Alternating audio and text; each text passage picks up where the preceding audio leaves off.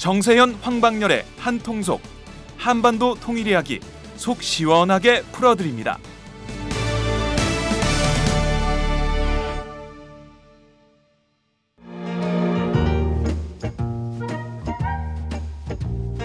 여러분은 지금 행복하신가요?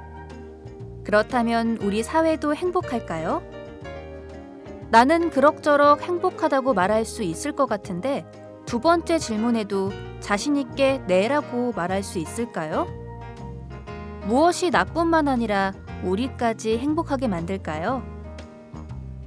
우리도 행복할 수 있을까는 오연우 오마이뉴스 대표 기자가 행복지수 1위 국가 덴마크를 심층 취재해 그들이 행복한 이유를 분석한 책입니다. 오연호 기자가 들려주는 생생한 사례와 깊이 있는 통찰. 이 책은 모두가 행복한 세상을 만들기 위해 우리가 무엇을 해야 할지를 제시해 줍니다. 오마이북이 만든 책, 우리도 행복할 수 있을까?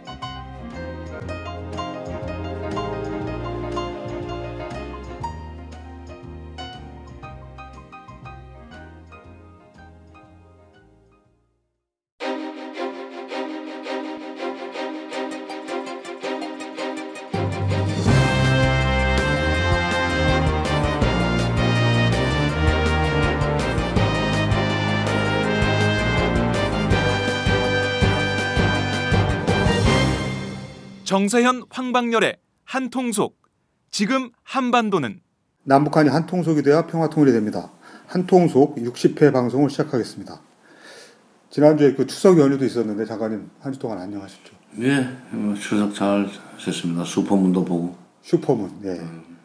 혹시 이 한통속 저희 녹음 때문에 여행이나 이런 것도 잘 못 다니시는 거 아니죠? 아, 그건 사실이에요. 딱 사실이라고 대답. 어.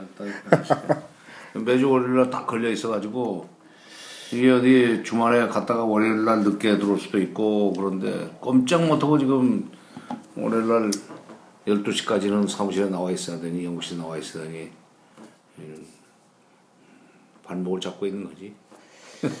그 덕분에 많은 분들이 그래도 관심을 가지고 남북 관계를 지켜보고 있다는 말씀으로 좀 위안을 삼아 주시기를 바라겠습니다. 음, 어저께 내가 저 일이 있어서 어, 어떤 모임에 갔어요. 어제 일요일이요. 어, 일요일 날 네, 네. 모임이 있었어요.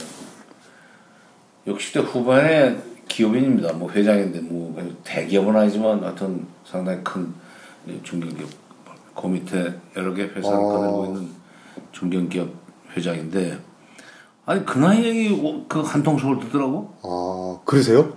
아니 글쎄 그러면서 그래서 아니 아니 그 나이에 그걸 듣냐고 그랬더니 아니 뭐 우연히 어떻게 하다 보니까 이게 듣게 됐는데 이제 그분 이제 말씀인 즉 요즘 너무 한쪽으로 치우쳐가지고 네. 어? 너무 그냥 그 이 통일 안보 문제와 관련해서 그 박근혜 정부가 너무 그냥 오른쪽으로 끌고 가는 그 그런 바람에 국민들도 그쪽으로 따라간다. 어쩔 수 없이. 근데 이- 그 이렇게 그런 어, 팟캐스트를 통해서 좀 다시 그 균형을 잡아준다는 생각이 들어서 저도 열심히 듣습니다. 아. 60대 후반이에요. 여성 한 일곱 여덟 됐을 거예요. 녹음 끝나고 음. 저한테 자세하게 얘기 좀 해주십시오. 기가 번쩍 뛰는 말씀인데요. 아니 그 나이에 그거 듣는 것도 그거 쉽지 않아. 그렇죠. 아니 뭐 그보다 그 하긴 그, 그 또래의 또 여성계 지도자를 내가 한 번 만났었는데 네. 종이신문 얘기밖에 안 해. 한겨레 칼럼을 열심히 잘 보고 있다고 아, 좋은 얘기 많이 네, 한다고 네. 그래서 아니 오마이뉴스의 한통속이라는 팟캐스트인데 그랬더니 그건 또 어떻게 찾냐? 아, 알겠습니다. 끝나고 제가 그, 그 회장님 자세하게 다시 여- 다시 여쭙겠습니다. 그 지난 방송이 주제가 미군이 왜 한국에 주둔하고 있을까 이걸로 했, 이거가 주제였지 않습니까? 근데 이게 꽤 화제가 돼가지고 방송도 많이 들어주셨고 기사 댓글 그리고 페북에서도 이런저런 논쟁도 좀 벌어지기도 하고 그랬었습니다. 이제 얼마든지 논쟁할 수 있는 건데 북한 대변하는 거냐? 꼭 표현도 이제 북한이라고 안 하고 북한 뭐 이렇게 북한이스탄 뭐 이렇게 표현을 하는 경우들이 많은데 뭐 그것도 농담으로 그렇게 할 수 있습니다. 그런데 이 주한미군 다른 문제를 가지고 북한 대변하는 거냐 이런 의견들은 좀 문제가 있지 않나 이런 생각이 좀 듭니다. 문제 있는 것이 아니라 그러니까 북한 얘기를 내가 소상하게 얘기 저 전달한 것은 사실입니다. 북한의 입장, 북한의 음, 어떻게 북한의 입장. 네. 근데 이 주한미군 문제가 됐건 평화협정 문제가 됐건 미복 수교가 됐건 북핵 문제가 됐건 그 문제를 푸는 데 있어서 정확한 해법을 찾으려면 네. 북한이 어떤 용어를 써가면서 어떤 논리로 네. 응? 어떤 문맥으로 얘기를 하는지 알아야 돼요. 지피지기 백전 불태라고 하잖아요. 네, 네. 그러니까 북한의 주장이 마음에 안 들수록 네. 마음에 안 들수록. 어, 마음에 안 들수록 북한이 무슨 얘기를 하는지 정확하게 알고 반대를 하든지 그걸 이길 수 있는 대응 논리를 개발하든지 아니면 그걸 훨씬 뛰어넘는 그런 그 그란드 스트라테지를 세울 수 세워야지 대전략. 그렇지. 네. 뭐 무조건 북한 얘기를 그대로 전달하면 대변한다는 식으로 한다면은 이 세상을 사는 데 있어서도 올바른 대책을 못 찾고 그냥 눈앞에 있는 것만 보고 음, 대책을 세우다 보면 백전백패이라고 나는 생각합니다. 지금 말씀 들으면서 바로 생각이 나는 게 오늘 5일 오늘이 이제 5일인데요. 김무성 새누리당 대표가 아침 그 당 회의에서 우리 학생들이 왜 북한의 주체 사상을 배워야 하느냐 이런 발언을 한 게 좀 생각이 납니다. 김 대표가 이 한국사 교과서 국정화 문제 이게 지금 정부하고 청와대에서 이걸 추진한다 만다 뭐 이런 얘기들이 나오고 있는데 이 문제에 관련해서 발언을 하면서 김일성 주체 사상과 성군 정치, 그다음에 사회주의 강성 대국론 등 이런 걸 다룬 참고서의 사례를 좀 언급을 한 모양입니다. 그러면서 우리나라 학생들이 왜 김일성 주체 사상을 배워야 하느냐 이렇게 얘기를 했는데 뭐 이게 교과서 성격상 주체 사상에서 자세하게 설명하지도 않았을 거라는 게 뻔히 보이는데 이분 지금 장관님 말씀 그 지피지기 북- 백전 불태 이 말씀 들으니까 딱 요 생각이 나네요. 글쎄, 아니 그러니까 지금 우리 학생들이 지금 초중고 학생들이 결국 그 남북 관계가 앞으로 잘 그 안정적으로 발전되면 그게 통일의 주역이 될 사람들입니다. 그렇죠. 그리고 저쪽에 지금 바로 그 주체 사상이나 저 선군 정치의 정치 사상 선군 정치의 그 테두리 안에서 정치 사상 교육을 받은 사람들도 이쪽에 상대하게 된단 말이야. 북쪽에 그 아, 교육을 받은 우리 사람들. 초중고 학생들의 상대하게 된다고. 네. 나중에 통일 문제를 가지고 협상을 하든지 최종적으로 이럴 때 이 사람들이 머릿속에 지금 어떤 생각이 들어있는가를 알아야 협상을 할 거 아니야. 응? 그러니까 주체 사상에 쩔었다. 선군 정치 사상에 쩔어 있다. 따라서 이것이 틀렸다라는 얘기부터 해주고 협상을 시작해야 되겠다라는 그런 어떤 그 생각을 갖도록 우리 학생들한테 먼저 능력을 키워줘야 되는 거야. 말하자면 북한을 관리하려면 북한을 상대해서 그걸 그, 그들을 통일의 동반자로 같이 손잡고 나가려면 그들이 지금 어떤 교육을 받아왔고 그래서 어떤 식의 지금 대남관을 가지고 있고 네. 그리고 그 사람들이 어떤 통일관을 가지고 있는지를 알아야 그 사람들하고 통일 협상을 하든지 아니면 무슨 전쟁을 하든지 할 거 아니야. 그야말로 그건 북한은 두 얼굴입니다. 일단 군사적으로는 적이에요. 네. 그러나 통일과 관련해서는 동반자예요. 네. 적이면서 동반자인 북한 사람들이 머릿속에 어- 무엇이 들어있는지를 알아야 전쟁을 해도 지, 덜 지는, 저, 지지 않는 거고, 통일 협상을 해도 지지 않는 거지. 그렇게 한쪽만 보고, 그걸 꼭 사상, 그 사상을 주입시킨다고 생각을 하면 되나? 아니, 월적 지위에, 우리가 월적 지위에 있으면 있을수록, 그 사람들이 어떤 생각을 하고 있는지를 알고 관리를 해야지. 우리가 그보다 못 산다면 모르겠어요. 주체 사상에 혹혈 그, 현혹될 수 있는 그런 정도로 우리가 무슨 뭐 이 비주체적이거나 아 또는 무슨 뭐 경제적으로 어렵다면 그 위험하지. 네. 그러나 이제 우리는 북한의 주체 사상이 됐건 선군 정치가 됐건 그 귓등으로도 안 들어오는 얘기들이에요. 아니 20년 30년 후에 통일이 된다고 쳤을 때 그때 주역이 될 사람들이 자기 상대역이 어떤 환경 속에서 살아고 있는지를 알아야 되는 거 아니야? 알겠습니다. 자, 오늘 방송은 중국 공산당 류인산 정치국 상무위원회 그 방북 발, 발표 등 최근 현안을 중심으로 한반도 상황을 좀 짚어보겠습니다. 그리고 이번 주 북한 인물 이야기는 다섯 번째로 김정은은 김정은 북한 국방위원회 제1위원장의 고모부였던 장성택 전 노동당 행정부장 편입니다. 마찬가지로 목요일에 이제 북한 인물 이야기 업로드를 해왔는데요. 마찬가지로 이번 목요일 8일날 업로드합니다.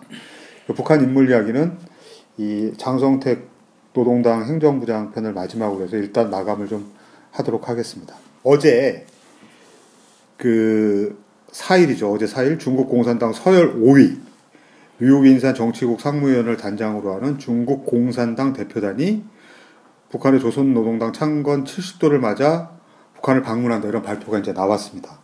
그러니까 2011년 말에 김정은 위원장 집권 이후 그리고 2013년 초 시진핑 중국 국가주석 집권 이후에 중국 공산당 최고 지도부 정치국 상무위원이 이제 방북하는 거는 이제 처음인데 장관님 이 류인산 상무위원회 방북에 대해서 어떤 의미가 있다고 보십니까? 우선 어, 정치국 상무위원이면은 상무위원이 일곱 명인가밖에 안 됩니다. 그렇죠. 그리고 사장님 서열 5위라고 그러던데 네.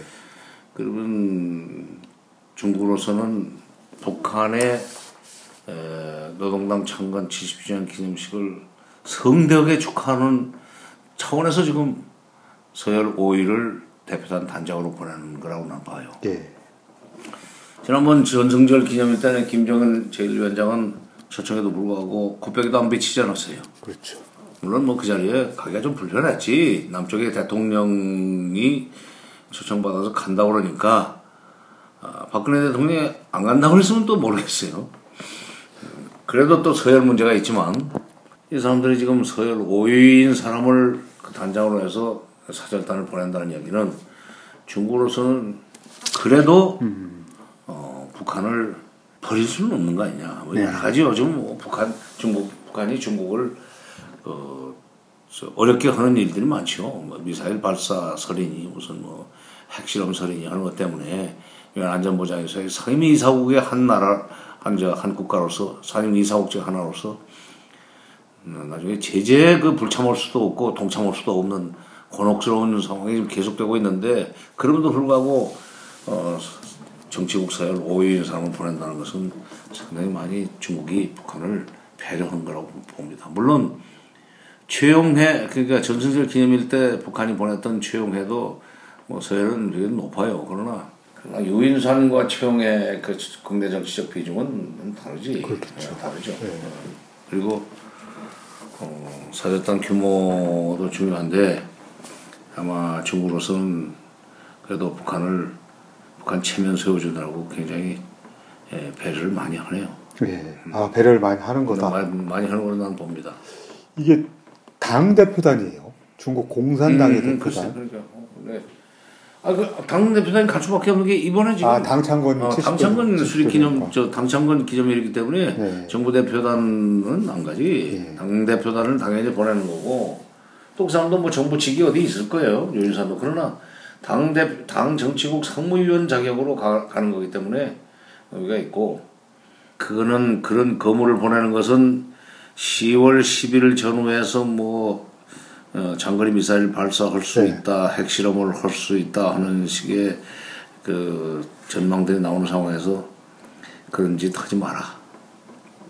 하는 메시지도 거기에 담겨 있다고 생각합니다. 이미 얘기가 되는 거일 됐겠죠. 음, 아닐까요? 그리고 또 북한이 지금 뭐 여러 가지 지금 뭐 실제로 유성에서 관측한 정보를 가지고 미국에서 여기 흘리는 걸 보면은 또 우리 정군 당국에서도 이- 일부러 그 저 움직임을 조금씩 언론, 흘려주고 언론, 있죠. 언론에다 흘리고 있잖아요. 네. 아니 지금 증거가 없다고 그러는데 기술적으로 준비가 덜 돼서 그럴 수도 있어요. 아 그러니까 미국이나 중국이나 이런 데서 또 한국도 강력하게 그 이 견제하는 발언을 하기 때문에 좀 속도를 늦출 수도 있지만 기술적으로 이게 좀 잘 안 돼가지고 늦어질 수도 있습니다. 근데 또 10월 10일 전에는 모두가 다 경계 눈초리로 바라보고 있기 때문에 그 시간은 피하고 오히려 이제 이 10월 10일 행사 끝나고 난 뒤에 한미 정상회담에서 또 무슨 얘기가 나오는지 좀 지켜보고 또 한중일 정상회담에서 또 무슨 또 어, 자기네들한테 나쁜 얘기가 나오는지 보고 나서 그때 가서 또 뭐 미사일을 발사하든지 핵심을 하든지 할 가능성도 있다고 생각합니다. 근데 10월 10일 전후로 북한이 이제 장거리 로켓 발사 한다고 할 거라고 이제 예상이 되어 되어 왔었는데 이 류인산 상무위원이 가는 것 자체의 전제 조건으로 북한이 장거리 로켓을 이 국면에서는 발사하지 않기로 약속을 한 거 아니야 이런 추정도 나오는데 그거는 좀 어떻게 아, 진짜 그, 그 일리가 있, 아, 그럴 가능성이 있어요. 네. 그럴 가능성이 있는데 근데 이제 10월 16일 날 한미 정상회담에서 대북 자극적인 발언이 나오거나 또는 무슨 뭐 이렇게 나오면은 중국의 그 요청을 그때까지는 받아들이지만 아, 아, 한미 정상회담에서 북한이 볼 때 아 이거는 상당히 좀 문제가 있어. 이건 좀 고약해. 그러면 중국한테 했던 약속을 지금 지킬 수 없게 됐다. 지금 미국과 한국이 지금 남쪽이 하는 거 봐라. 아 우리 뭐 죽이려고 그런 거 아니냐. 하는 식의 핑계 대고 또 할 수도 있죠. 근데 그 얘기예요 지금 10월 16일 한미 정상회담이 아, 또 다른. 분기점이 아, 될수 그렇지. 있을 거다. 어, 그러니까 한중일 정상회담에서는 북한을 자극하는 발언 나오기 어렵죠 중국이 있으니까 예. 류인산 상무위원이 방북한다. 이 발표 나오기 한 3일 전에 김정은 위원장이 중국 건국 기념일 10월 1일이죠. 이 국경절에 축전을 보냈는데 단 두 줄짜리 보냈다. 음. 그리고 중국의 이것에 대한 중국의 답전도 단 두 줄이었다. 이런 보도가 나왔습니다. 그래서 북중 관계가 굉장히 안 좋다. 이런 증거의 하나로 이게 많이 거론이 됐는데 이 유인산 상무형 간다 이런 걸 보면서 역시 북한하고 중국 관계는 굉장히 복합적으로 봐야 되겠다 이런 생각이 좀 듭니다. 이 호들갑 던 사람이 굉장히 많거든요. 이 두 줄짜리 끝장이 났다 어? 북한은 완전히 중국이 버렸다 어, 중국하고 완전히 뭐 척을 졌다. 아니, 그건 아니죠. 아, 중국이 그 전에 내가 여기서 여기서 언제 얘기했어요? 기미불절이라는 말을 하지 않았어요. 기미불절 어, 그렇죠. 기미불절 얘기를 했는데 어, 북한을 어, 좀 혼내주려고 뭐 여러 가지 중국도 표정 관리를 했겠지. 북한이 그렇게 나오니까 네. 중국도 두 줄짜리 보내니까 중국도 뭐 두 줄짜리 그 축하급 보낼 수 있지만 중국 입장에서 볼 때는 내가 북한하고 똑같은 식으로 할 수 있느냐. 네. 적어도 동북아시아에 있어서 동아시아에 있어서 지금 주인이 되겠다고 하는 나라로서 중화봉을 하겠다고 하는 입장에서 가장 지리적으로 가장 가까운 데는 북한을 자기 품 안으로 끌어넣지 못하고 어떻게 중화봉을 합니까?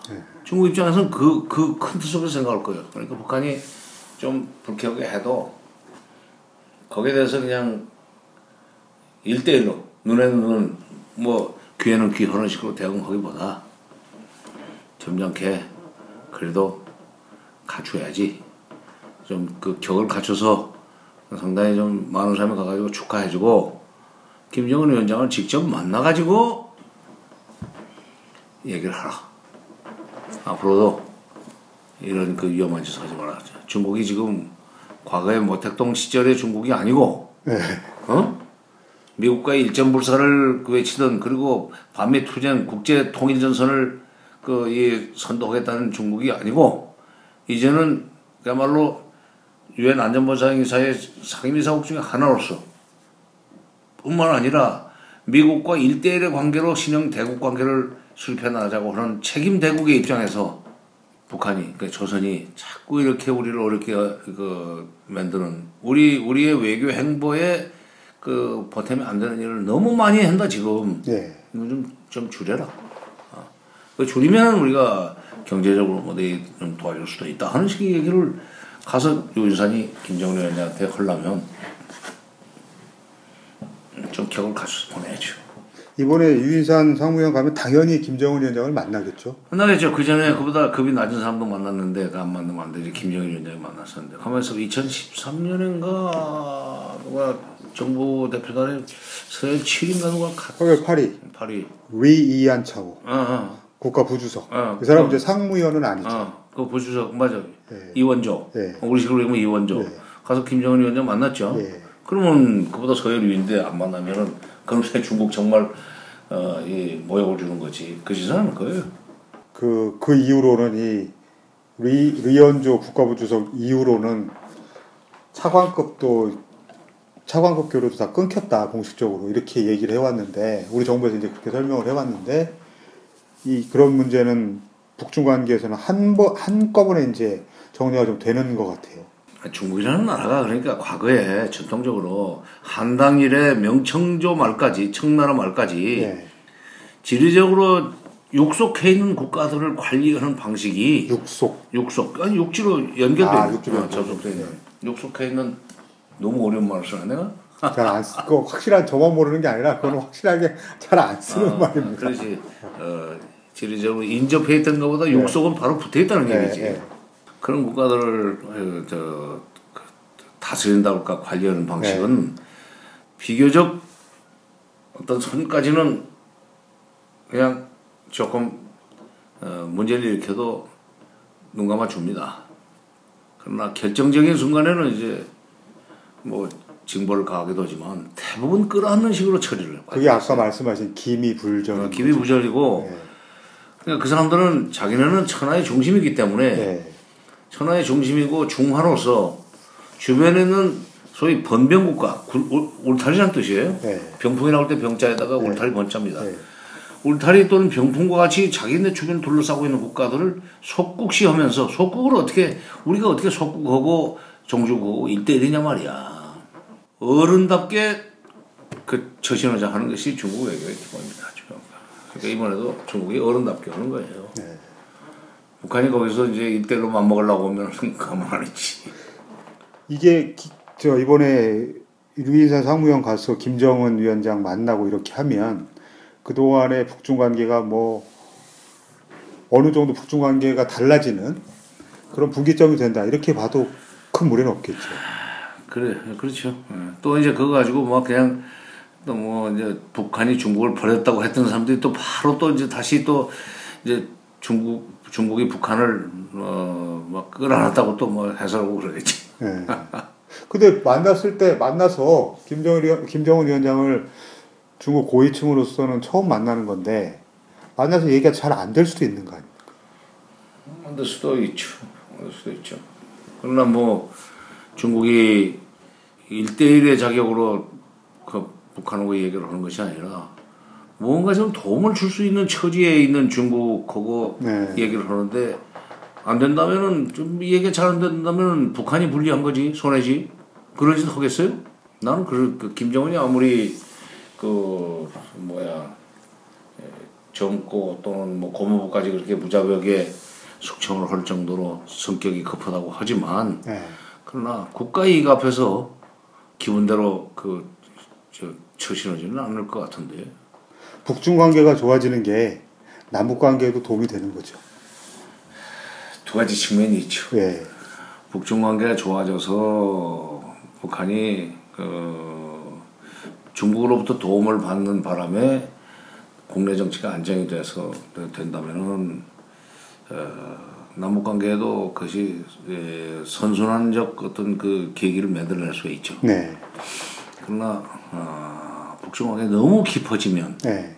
아, 예. 너무 깊어지면 더 정확히 말한다면 경제적으로 남 북한의 대중 의존도가 너무 커져 버리면 남북 경제 공동체를 만들 수 있는 가능성이 그만큼 줄어든다는 점에서는 문제라고 생각합니다.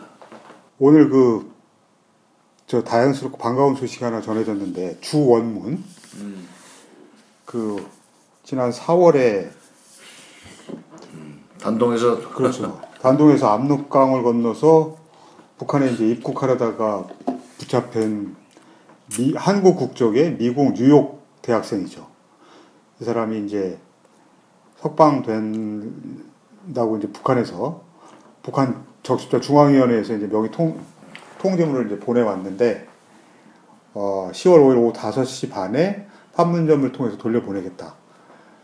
지금 이런 남북관계 국면에서 북한이 주원문 씨를 그 돌려보내기로 한 거, 이것도 뭔가 메시지가 좀 있지 않겠습니까? 그래 그, 그 나도 그 얘기 듣고 어, 그래 아니 불과 며칠 전만 해도 박근혜 대통령의 유엔 총회 연설 같은 것을 그, 트집 잡으면서 비판하고. 이산가족 상봉 사업이 사름장 위에 있다 뭐는 그 겁을 주고 했는데 네. 그리고 또 그 박근혜 대통령의 발언이 완전히 체제 통일 이걸 그 꿈꾸고 있는 거다 하는 식의 이제 비판하면서 어 각을 세우는 얘기들 많이 했었는데 에, 21살짜리죠 주원문이라는 그 그렇죠. 학생이 21살. 근데 돌려보내는 거 보면 뭔가 지금 8.25 합의의 이행을 위해서 자기들도 어, 노력을 하고 있다는 메시지라고 나는 생각이 드는데요. 네. 우리가 이런 호의를 베풀 테니까 네.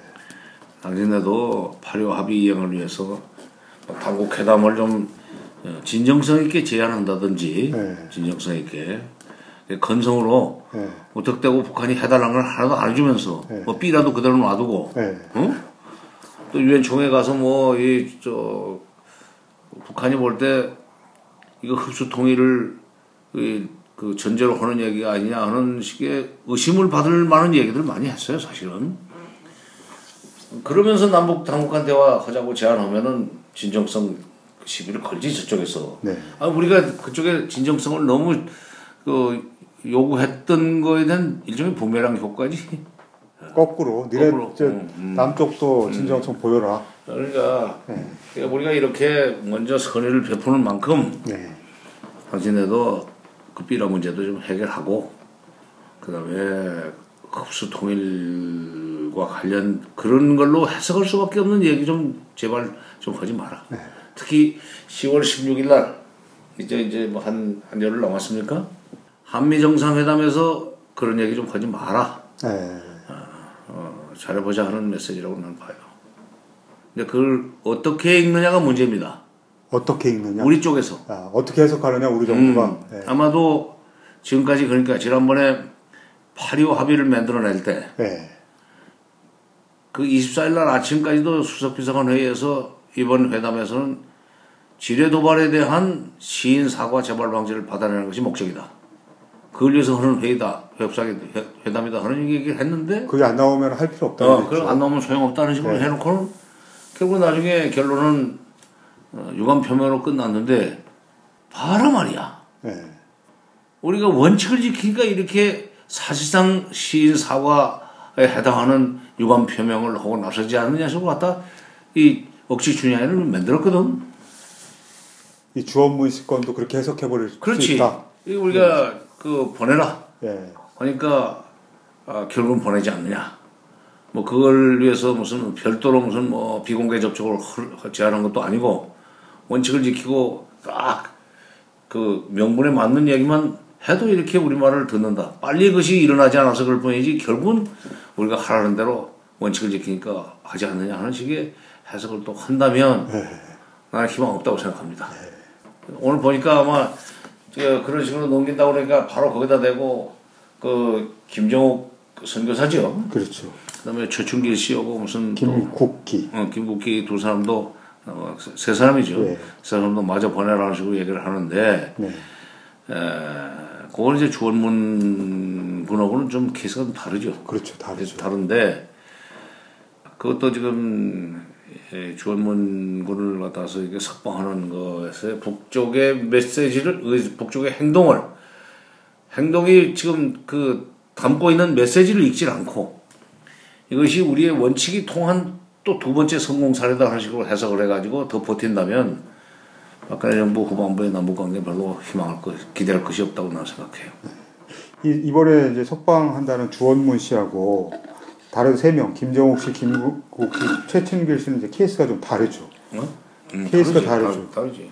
이미 거기는 아마 재판이 끝났을 걸. 재판 끝나고 끝나서 이제 노동 교양이 어, 어. 확정됐고 이제 죄목들이 다 좀 무시무시하죠. 뭐 간첩죄 이런 걸로 음, 저 그렇게 처리가 된 사람들이라. 글쎄 그렇게까지 돼버렸기 때문에 이게 남북 간에 진짜 이 저 정상회담을 하든지 해가지고 어, 뭐 정상회담에 의제로 만들 건 없지만은 그 될 수도 없지만 정상회담 같은 걸 통해서 남북 관계가 전면적으로 이제 어, 개선되어 나가거나 하는 과정에서는 또 그게 또 저기서 형을 감면해 가지고 해외 추방하는 식으로 해서 우리 쪽으로 돌아올 수도 있겠죠. 이 주원문 씨 같은 경우는 본인 얘기를 더 들어봐야 되겠습니다. 지금까지 알려진 거는 남북 관계에 좋은 영향을 주고 싶어서 네 발로 갔다 이렇게 지금 돼 있습니다. 예, 뭐 글쎄 뭐 자기가 북한에 대해서 아주 너무 나쁜 얘기만 들었기 때문에 네. 실제로 확인도 해보고 뭐 역할을 해보겠다고 해서 들어갔다고 그러는데 글쎄 뭐 그건 돌이켜보면 9월 25일 날 CNN 방송하고 북쪽에서 CNN 방송 불러서 이 주원문 씨 인터뷰를 했었는데 그게 뭔가 예고였다 이런 생각도 좀 드네요. 아, 그럼요. 예. 그러니까 주원문 씨가 지금 두 가지 자격을 가지고 있잖아요. 한국 국민이지만 미국 영주권자로서 미국에서 학생. 공부하는 학생이란 말이에요. 네. 그러니까 미국 국민도 아니야. 그렇죠. 미국 영주권자는 가지고 있어. 그러니까 미국도 한 발 걸칠 수 있는 자격은 있어요. 네. 또이 한국은 뭐 당연히 자기 국민이니까 미국에 대한 메시지도 되죠. 그러니까 우리가 이런 사람도 돌려 보낼 테니까 미국도 좀 우리를 인정하고 북한을 인정하고 뭐 핵 문제라든지 미사일 문제 가지고 압박만 하지 말고 좀 대화에 좀 나왔으면 좋겠다는 메시지를 던져라니까 CNN을 불러들이는 거죠. 뭐 영국의 BB, BB, 저, BBC도 들어가는 거, BBS, BBC지. BBC도 들어가고 그런 모양이던데, BBC도 아니고 CNN을 불러들인 거 보면 미국에 대해서 뭔가 좀 얘기하고 싶다는 거지. 한국 언론이 갈 기회는 도대체 없겠어요. 지금 왜 남북 관계 옛날에 좋을 때는, 아, 그렇죠. 저, 이, 회담 때마다 뭐, 장관급 회담, 차관급 회담 뭐, 뭐 이런 걸 때마다 수행, 저, 취재 기자들이 얼마나 많이 갈 수 있었는데. 그러게 말입니다. 지금 그거는 진짜 좋았던 호시절로 멀리 아득하게 기억들만 하고 지금은 다시, 다시 올 수, 올수 있을 거예요. 다시 그런 좋은 시절이 다시 돌아올 수 있을 거예요. 지금 10월 20일부터 하는 예정돼 있는 이산가족 상봉 취재 이런 걸로 금강산 가는 거 지금 기다리고 있는 저 처지들인데 통일부 기자들이 근데 사실 금강산 가도 온정갑 주변에만 있는 거라 이게 별것도 아닌데 그렇지. 아니 그 성공 사업을 하는데 뭐 금강산 등산을 할 수도 없고. 예, 뭐딴 데를 갈 수 있는 것도 아니고 음, 정리하면 주원문 씨 송화는 8.15 합의를 성의껏 이행하고 있다는 노력을 알리는 메시지다 이런 말씀인 거죠. 네. 남한도 남쪽도 미국도 그에 상응하는 진정성 있는 대응을 해라. 자세를 좀 갖춰라. 알겠습니다. 1부 마치고 좀 이따 2부에서 이어가겠습니다.